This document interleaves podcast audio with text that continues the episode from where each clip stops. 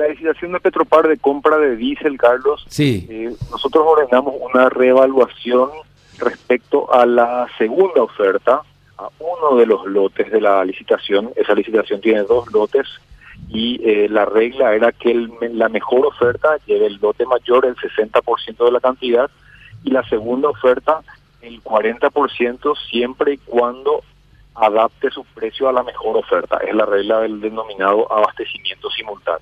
Nosotros detectamos que faltó solicitar un tipo de aclaración puntual respecto a información financiera de la segunda mejor oferta.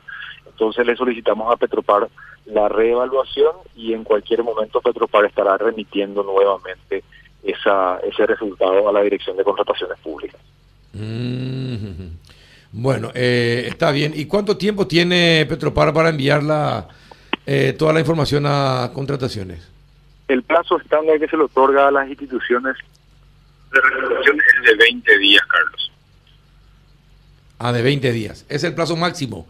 ¿Y qué pasaría, es eh, ¿y qué pasaría si lo envían? ¿Qué pasaría si no envían Exacto. el, el, el- el resultado? Es que no tienen el código de contratación, que es la constancia digital, que cumplieron todos los procedimientos desde el punto de vista formal y por tanto no podrían eh, no podrían pagar nada respecto a ese punto objetado de la licitación. Algo bastante complejo en el ámbito del combustible, donde los pagos son eh, inmediatos, ¿verdad?